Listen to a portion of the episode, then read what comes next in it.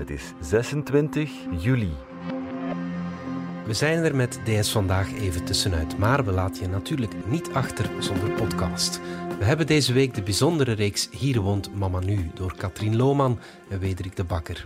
Ze schetsen een portret van de gevangenis van Brugge, waarin de vrouwenafdeling een speciale vleugel is voor moeders die met hun kinderen opgesloten zitten. Beluister de hele reeks nu al in de app DS Podcast.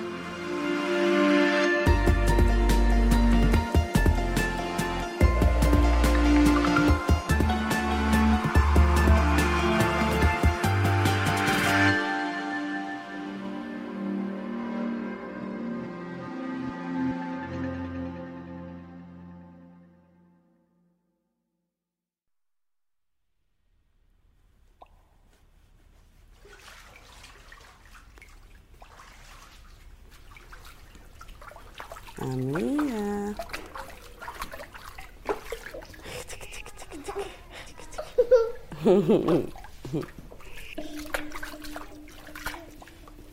Hm? Wassen, wassen, wassen.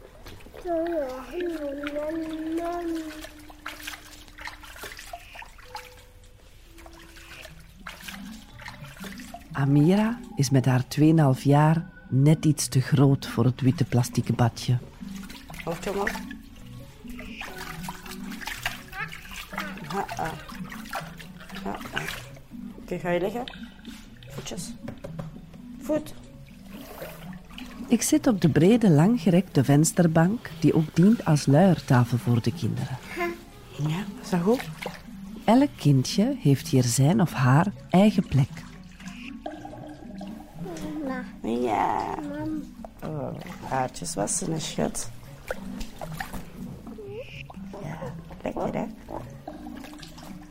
oké, het is goed. Het is goed. Het is drukkend warm in de wasruimte en ik ruik overal Zwitser. De shampoo die door de gevangenis voor alle mama's wordt voorzien. Amira's mama, Saba, kamt haar zwarte krullen tot twee strakke staartjes op haar hoofdje. Ze dost haar uit in een rood Minnie kleedje, een glitterpanty en zwarte lakeeschoentjes. Het is gedaan. Hm? Elke dag waarop Saba haar dochtertje klaarmaakt, is een dag dichter bij het afscheid. Want over enkele maanden, op 3 augustus, wordt Amira drie. Op die leeftijd moeten kinderen de gevangenis verlaten. Hoppakee, hier, stappen. Hun toekomst samen is onzeker. Want Saba is geen Belg en ze is haar verblijfsrecht verloren. Als zij vrijkomt, weet zij niet waar en of ze voor haar dochter kan zorgen. Kom. Dit is Hier woont mama nu. Kom. Een podcastreeks van op de moeder-kindafdeling van de gevangenis van Brugge. Ik ben Katrien Lohman en samen met Wederik de Bakker volgden wij enkele maanden lang het leven van mama's die met hun kinderen in de gevangenis verblijven. Aflevering 2. We zijn nu december, dus dat betekent dat het eigenlijk nog acht maanden is. En dan is zij hier eigenlijk, moet zij hier buiten. Als ze niet van willen, dan moet ze hier buiten. Voor mij is er geen mogelijkheid om mij constant schuldig te voelen of me constant te stressen of me constant te zeggen van oh nee, ik zit hier en oh nee, ik heb dit en oh nee, ik moet terug naar Nederland en ze hebben mijn papieren afgepakt en wat moet ik doen en waar moet ik beginnen en hoe met Amira. Dan gaan mij gewoon kapot maken en dan ga je dat hier niet halen. Dus heb ik nog die acht maanden dat ik met haar kan doorbrengen en ja, daarvan kan genieten.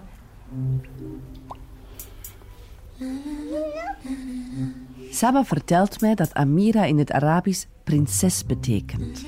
En ze zegt dat nu ook. Amira prinses. Dat ook constant zo met haar haren. Amira prinses, Amira prinses. En Amira doet haar naam alle eer aan. Ja, is dat goed?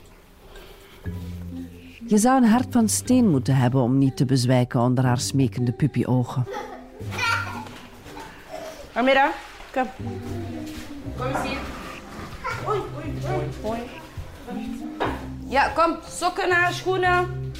En moest hij haar toch iets durven ontzeggen, kan ze altijd nog oorverdovend krijsen. Naar uw kamer.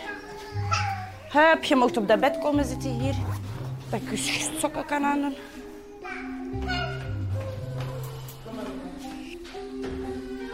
Fien, de celgenote van Saba, loopt met haar zoontje Hakim de kamer rond. Saba en ik zitten op bed. Fien klopt op het ruggetje van haar zoontje om hem te laten boeren. Wat is dat allemaal, schat? Stinky. Stinky. Wat heb je die gegeten? Ja. Ik riek het. Ook Fien heeft een datum. Bij mij gaat dat op een donderdag zijn. Hè? Donderdag of vrijdag, ja. Oh. Ik heb zo lang uitgekeken naar deze tijd. Nee, je bekend weg. We waren gisteren bezig over hoe de Amira zou gaan reageren als zij ziet dat mijn prikbord leeg is en mijn kast leeg is. Wij hopen dat hij dat niet gaat moeten zien, dat ik mijn spullen inpak en ga vertrekken. Want dat kind gaat echt breken. Oh my god, als ik eraan denk, word er gewoon niet goed van. Ik wil zo graag naar huis, maar dan gaan wij zo verdrietig om haar achter te laten. Ik ga je bellen, hè. Ga je stalken. Het is uw garage.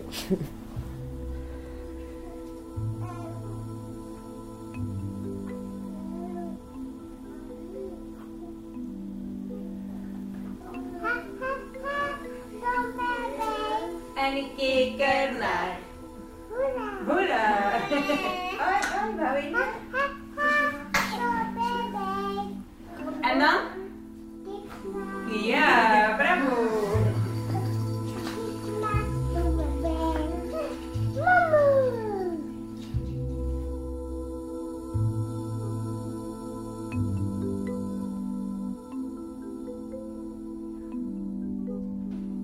Wandel de cel van Tatjana binnen. Tatjana is niet correctioneel veroordeeld, maar geïnterneerd. Ze hoort niet thuis in de gevangenis. Ze zit op bed in haar cel en wiegt haar dochter heen en weer. Jawel. Ik zie dat zij ter hoogte van haar stembanden een kleine tatoeage heeft, in de vorm van een sleutelgat. Weet je nog wat dat je dacht of deed eh, toen dat je te weten kwam dat je zwanger was?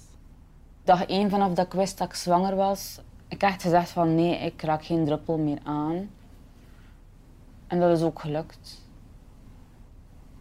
Dan kwam ik dan later hier terecht, terwijl dat ik zwanger was. En dan kan je sowieso ook niet aan alcohol geraken. hè. Dus ehm, ja, het gaat een grote uitdaging zijn, denk ik, om dan naar buiten te stappen en eh, dat ook gewoon nooit meer te doen aan alcohol. Het valt mij op dat er veel wordt gepraat over later en buiten. Als ik buiten stap, dan ga ik ook wel hulp hebben. Ik vertrek ook in januari.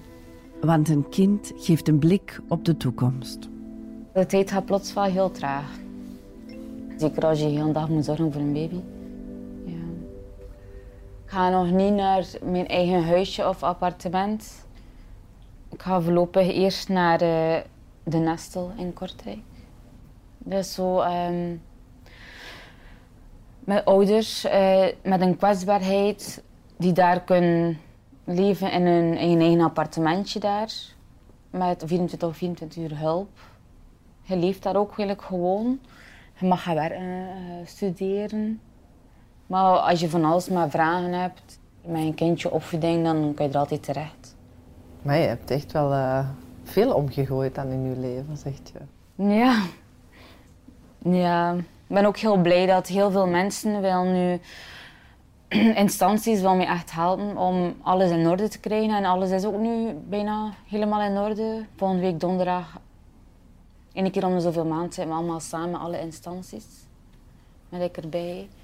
En dan bespreken we wie wat allemaal gedaan heeft, wat we nou nog kunnen doen. Alles is eigenlijk al uitgestippeld. Ehm, zodat het echt wel lukt. Want helemaal alleen een stap buiten zetten met haar, zelfs naar een woning die geregeld is, nee, zo mee denk ik niet echt trekken. Tatjana's dochter zal opgroeien zonder papa. Dat is niet zo voor alle kinderen die wij ontmoeten op de moeder-kindafdeling. En toch zou deze reeks nooit Hier woont papa nu kunnen heten. Want in de gevangenis zijn het enkel mama's die voor hun kinderen mogen zorgen. En zo weerspiegelt de moeder-kindafdeling de maatschappij, waarin vrouwen traditioneel instaan voor de zorgtaken. 3 augustus wordt zij drie. 3 augustus moet zij hier buiten en 3 augustus moet jij vertrekken. Je brengt je klein naar beneden, je komt naar boven, je laat je spullen in en je vertrekt. Saba moet dan de moeder-kindafdeling verlaten. Want ze heeft dan immers geen kind meer. Je hebt zelfs de mogelijkheid niet meer om eigenlijk op die kamer te kunnen blijven, nog een dag of zo. Dat je toch nog een beetje de aanwezigheid hebt eigenlijk van je kleine. Je mocht hier geen dag langer niet meer blijven, of een uur, ik zal maar zeggen een uur langer zelfs, mag dat, dat mag niet. En hoe, pakte jij dat aan met Amira? Ik ben een beetje aan het twijfelen van of terwijl geef ik haar net ervoor buiten, ik zal maar zeggen een week ervoor, of ik ga echt ervan genieten en haar echt zo tot haar laatste dag eh, bij mij houden. Maar ik moet haar dan wel ook op haar verjaardag weer afgeven. En het verjaardagsfeest is dan het weekend voor haar verjaardagsdatum. Daar ben ik nog niet volledig aan uit. Of dat ik ga wachten tot de 3 augustus. Of dat ik haar zo net de week daarvoor al, of zo na haar verjaardagfeestje eigenlijk, het weekend ervoor, haar eh, zal buiten geven. Saba wil dat haar dochter went aan een leven zonder haar. En daarom gaat Amira af en toe naar buiten. Naar haar papa, van wie Saba gescheiden is, of naar het CKG, Centrum voor Kinderzorg en Gezinsondersteuning. Daar is ook een crash. De dagen dat Amira naar de crash gaat, of binnenkort naar school, staat ze om half acht klaar aan de deur van de moeder-kindafdeling. Ze heeft een rugzakje aan, met daarin een brooddoos, een waterflesje, een schriftje en een knuffel. Daar wordt ze opgehaald door een cipier, met wie ze hand in hand wandelt door de brede lange gangen tot aan de poort. Ze loopt langs de metaaldetector, passeert portier 2, de griffie, de lange vensterloze hokjes waar gedetineerde personen vertrouwelijk met hun advocaat kunnen praten. Ze passeert de bezoekerswachtzaal en de souvenirshop met toegelaten cadeaus.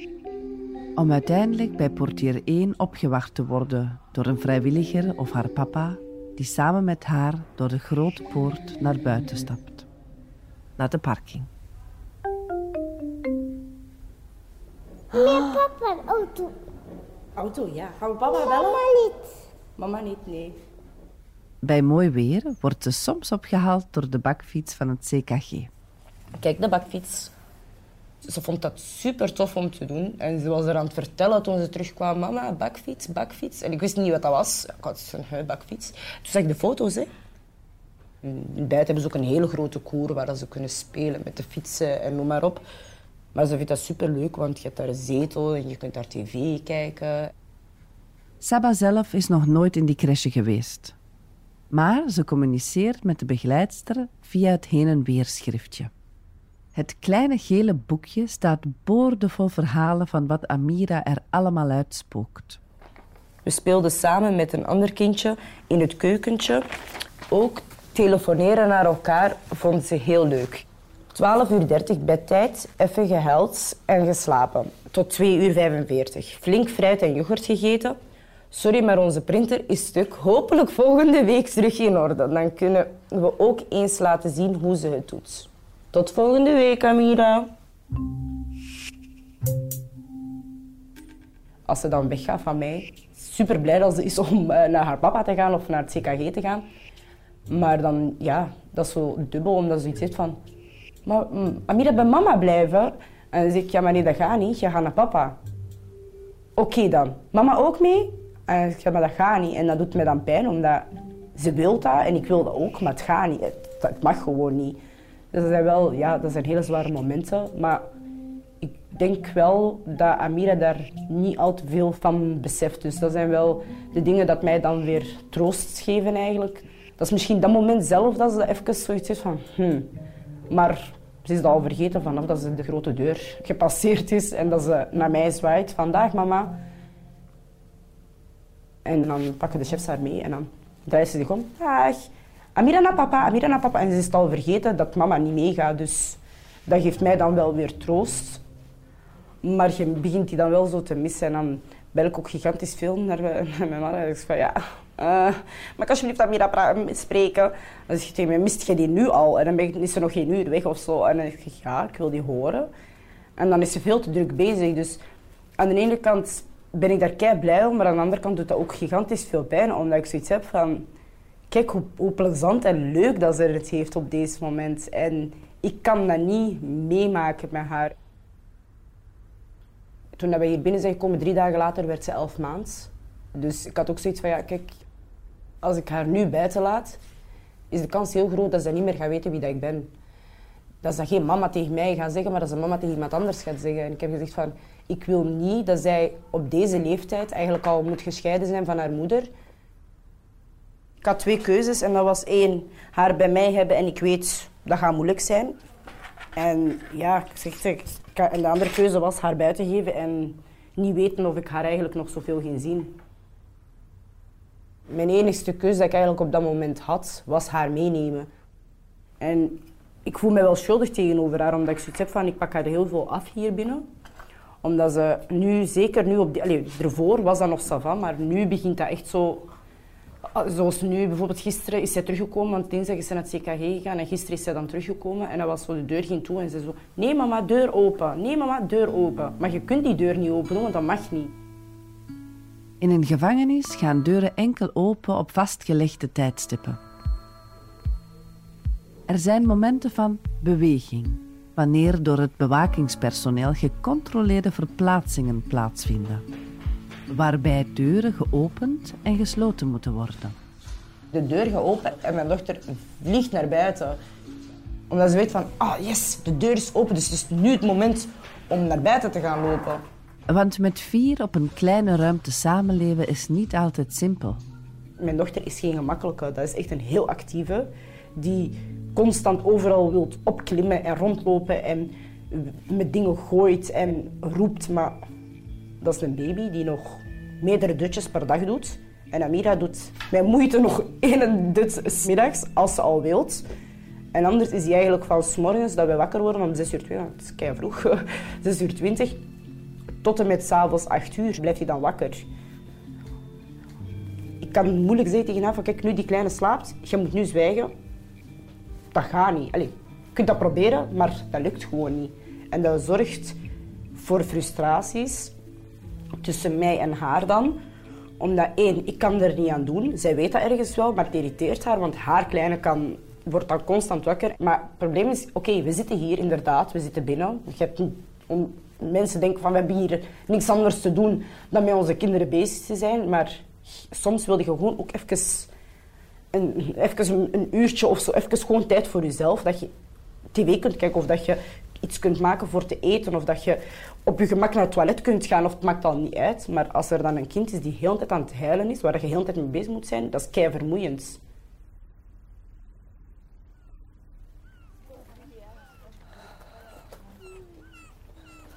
Op de binnenkoer aan het speelhuisje doet Amira onvermoeibaar rondjes. Wat kijk? Trapje op, glijbaan af.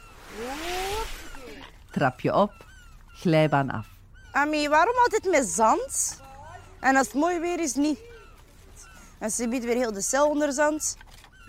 Ik ga zitten bij de mama's die op een bankje onder een afdak aan het roken zijn. Ga in het huisje spelen, Amira. Ami.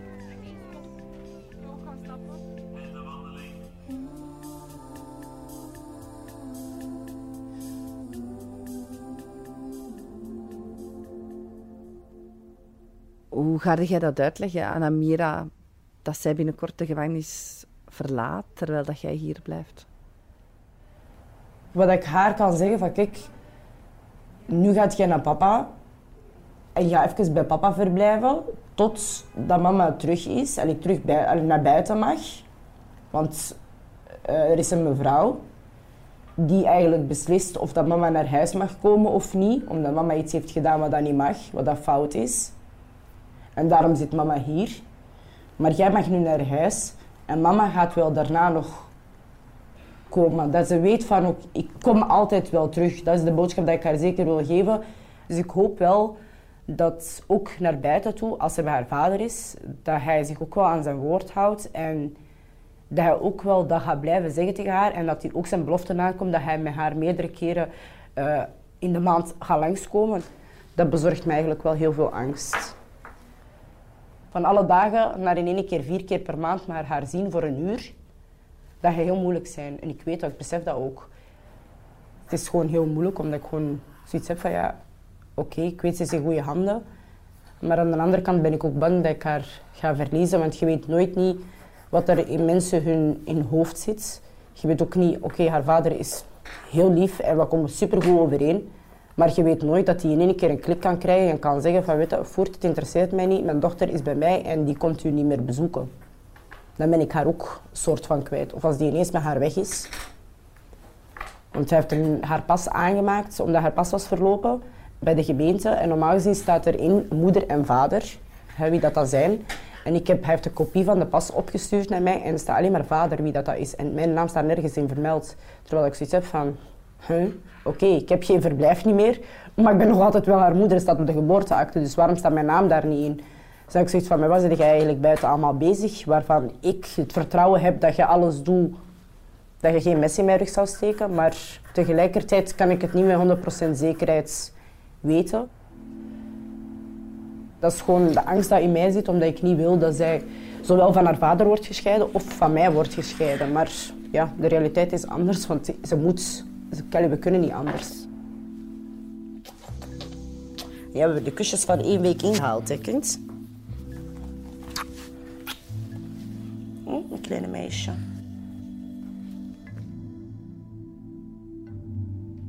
Ik heb zelf een heel moeilijke, uh, moeilijke jeugd gehad.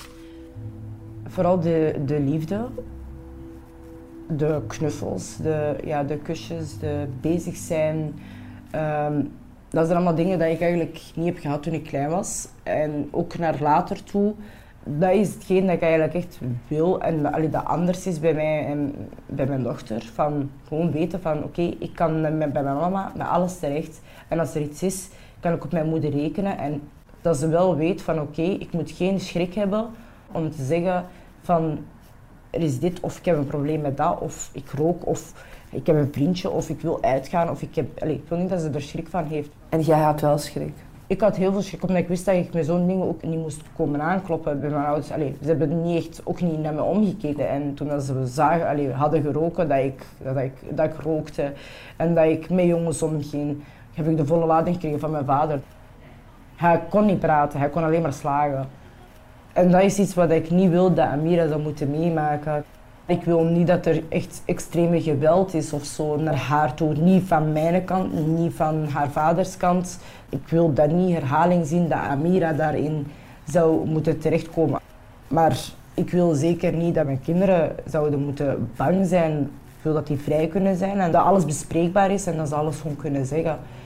Dat is het belangrijkste, dat ze weet van ik ben geliefd bij mijn moeder, bij mijn vader. En ik mag er zijn en ik kan bij hun terecht met alles waar dat ik mee zit. Terwijl Saba tegen mij vertelt, zit Amira op haar schoot en is geconcentreerd aan het kleuren. Uh, uh, op de tafel. Hier kleuren. Als je wilt kleuren, hier op kleuren, oké? Af en toe kijkt Amira op als ze haar naam hoort.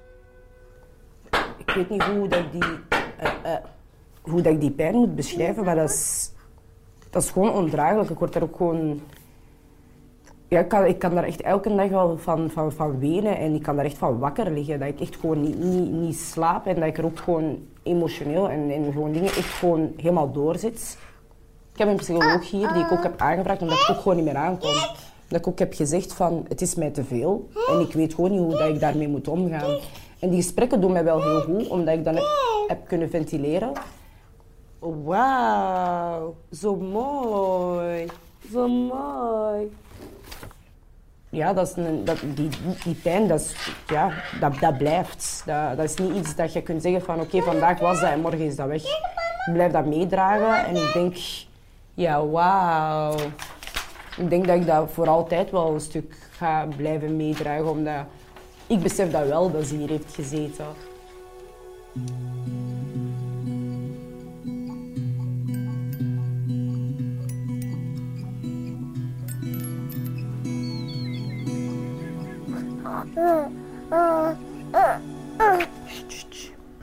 Ja, klaar, Saba. Ja.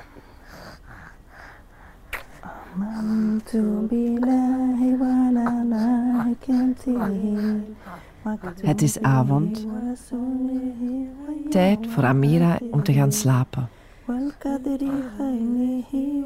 Saba en Fien maken hun kinderen klaar, schudden de bedjes op en sluiten de gordijnen.